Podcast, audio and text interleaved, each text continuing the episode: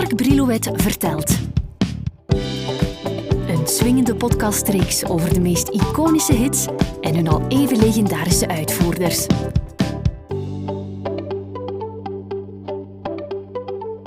Iedereen die tijdens de jaren 60 achter de draaitafel stond, die weet dat je met I Can't Get No Satisfaction van de Rolling Stones nooit iets fout kon doen. Nu trouwens ook niet hoor. Noem dit nummer maar een regelrechte popklassieker niet stuk te krijgen. En na al die jaren vanaf de eerste noot nog altijd recht in de roos. Ik deed het niet zo vaak, maar soms luisterde ik samen met mijn schoolvriend Guy een of ander studentenbal op. En ik weet nog goed dat ik in 65 I Can't Get No Satisfaction op single kocht bij een andere kameraad van me, Louis, die een platenzaak uitbaatte. Ik heb die single intussen aan mijn oudste zoon Tom doorgespeeld en hem op het hart gedrukt daar met de nodige omzichtigheid mee om te gaan. Hij hoeft het niet als een reliquie te behandelen, hè? maar toch. Nu nog, als ik ergens een voordracht geef over de 60s en ik laat nog maar de eerste noten van het nummer horen, zie ik toch een deel van het publiek in gedachten recht veerman dansen tijdens een voordracht. Ja, dat doe je niet. Alhoewel. De 17e oktober 1961 lopen op het perron van het station van Dartford in het Engelse graafschap Kent Keith Richards en Mick Jagger elkaar tegen het lijf. Ze hadden samen op de lagere school gezeten en waren elkaar wat uit het oog verloren. Mick die heeft op dat moment vijf LP's onder de arm, langspelers die je niet makkelijk in Engeland kon kopen, maar die hij vanuit Chicago liet importeren.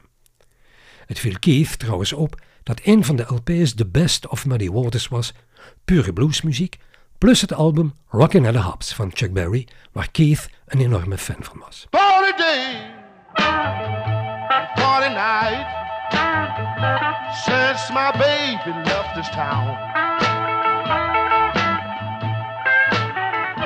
Sun shining all day long, but the rain keep coming down.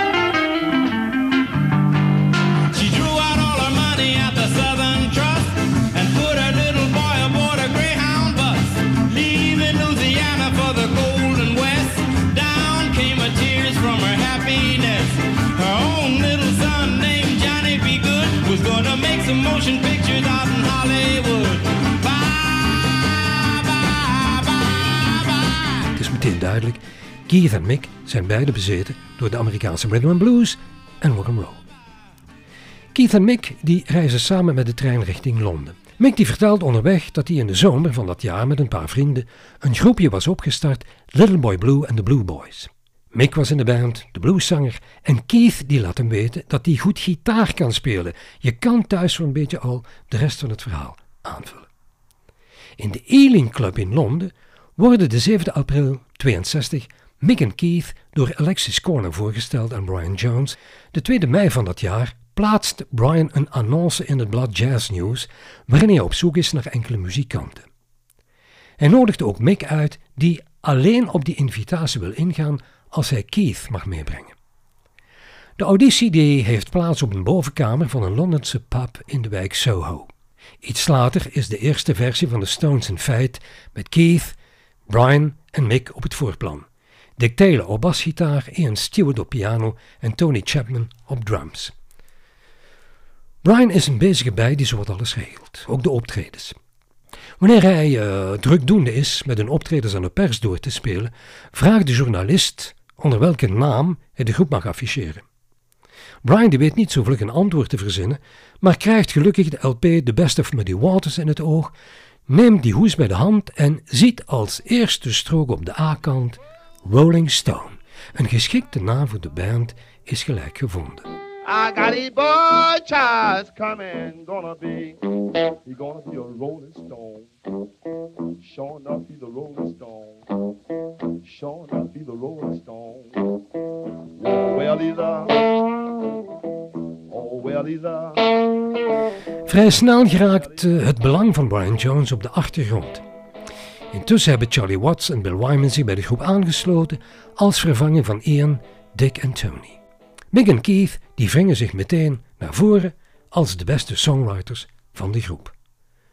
Voor de meeste Stones-fans is en blijft de nummer I Can't Get No Satisfaction je van het. Een Stones monument waarmee Jagger en Richards bewezen dat ze schrijverstalent in de vingers hadden. Niet meteen een tweede Lennon en McCartney combinatie, maar ja, ik hoef ze ook niet te vergelijken, hè? zeker hun repertoire niet. Daar waar de Stones in het begin de meeste songs in Engeland opnamen, werd de basis van Satisfaction in de legendarische Chess Studio in Chicago ingeblikt.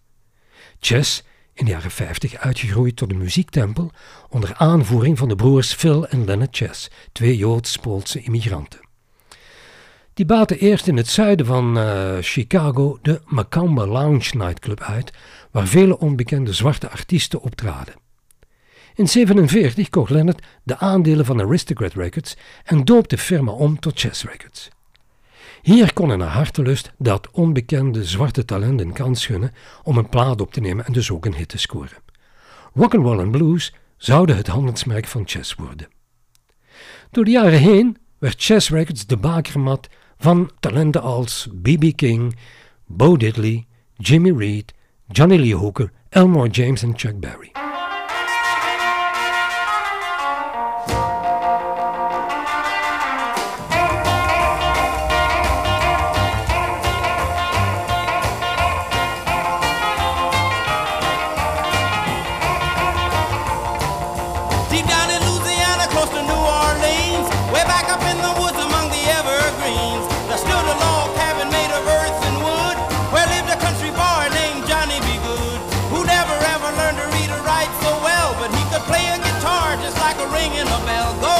Mocht je meer willen weten over dit legendarische label, dan raad ik je maar al te graag de film Cadillac Records uit 2008 aan een soort must-have seen voor elke muziekliefhebber. Terug naar I Can't Get No Satisfaction, een song waarin je vanaf het begin meteen gegrepen wordt door een opvallende riff. Ik vind het nog altijd een doodzonde wanneer DJ's dit als een intro beschouwen en er doodleuk overheen gaan praten. Nooit meer doen, jongens. Die riff die werd bedacht door gitarist van dienst Keith Richards, die jarenlang niet tevreden bleef over de productie. Keith die weet nog goed dat ze in het Fort Harrison Hotel in Clearwater in Florida logeerden toen ze daar op tournee waren en hij op een ochtend zijn gitaar pakte en zijn cassette recorder, die riff opnam en terug in zijn bed kroop.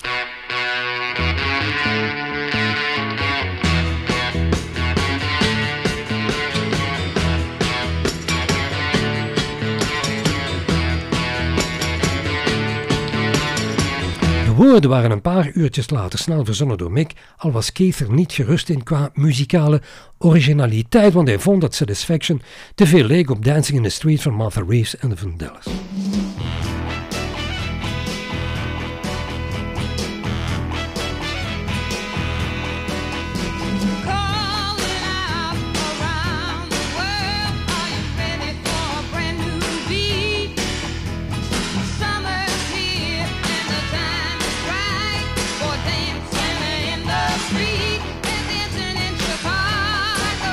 Om het verhaal helemaal juist te vertellen, moet ik vermelden dat de basis van de song in de Chess Studio in Chicago werd ingeblikt, zoals ik al vertelde, maar nadien van de 11e tot en met de 13e mei in de RCA Studio in Hollywood werd afgewerkt onder het toeziend oog van producer Andrew Oldham.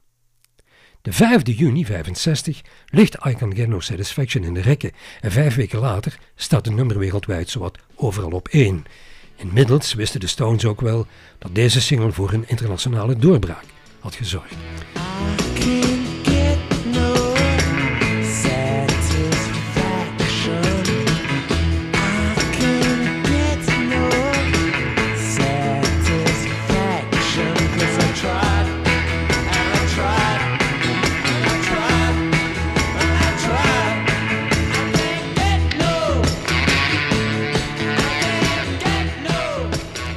Jagger die had ook al een tijdje door dat als je je fans wilde raken met een liedje, dat je dan de indruk moest geven dat je recht vanuit je hart schreef, dat je een stukje van jezelf vrijgaf, een deel van je persoonlijkheid erin legde.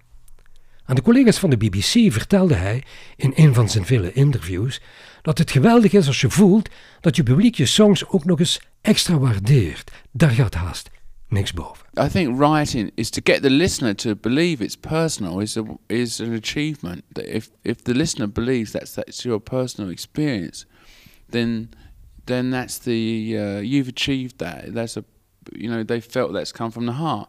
The actual reality of it might not be that it is totally from the heart. It might be half from the heart. It might be half from observation of your best mate, or it might be just seeing just lovers in, in on the street corner or something, behaving in a certain way or in a cafe, and just observing them, and mixing that up with your own personal experiences and making it more rich than even your own personal experience is. I don't think I'm uh, well, considering you know everything, I don't think I'm too cynical, but I'm pretty hard boiled sometimes. And but I've got my sort of soft bits. Well, you know, I mean, I've got everyone has a romantic side, and everyone has a cynical side, and I'm no exception. You know, it's good to be proud of what you do, and if other people like it, that must make you happy. I don't think you should be in a, a thing to need it, like should, like a sort of animal thing. But but I don't. I think it's only human for to want um, other people's approval of what you do. That if you know whatever you do, if you you know if you're working whatever job you're doing and you and you do a good job at something, you want people to to say, "Hey, that's great," you know. Um, Thanks for doing that, or that looks great, or the way you did it, or whatever you made, or whatever kind of job you do. Normaal blijf je van die unieke Stones-versie van Satisfaction met je handen af.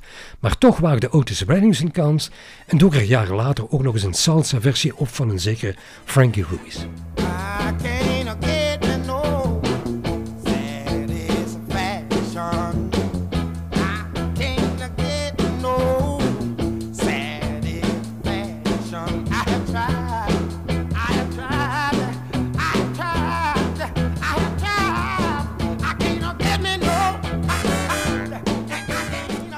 kracht van die Stones-versie had Francis Ford Coppola door toen hij aan de soundtrack van Apocalypse Now Satisfaction een open doekje gunde. In 65 is I Can't Get No Satisfaction ook terug te vinden op een LP Out of Our Heads. De Nederlandse fans weten intussen dat Satisfaction drie keer opdook in de top 40. In 65 toen het op één stond, op de 19e plaats in 1970 en op de 18e in 1990. Wij waren hier in Vlaanderen eh, iets minder genereus, want toen de single hieruit kwam, hield die halt op de zesde plaats in de top 30, om er nadien nooit meer opnieuw in op te duiken. En zo zie je maar dat de smaak van de Belgen en de Nederlanders wel degelijk verschilt.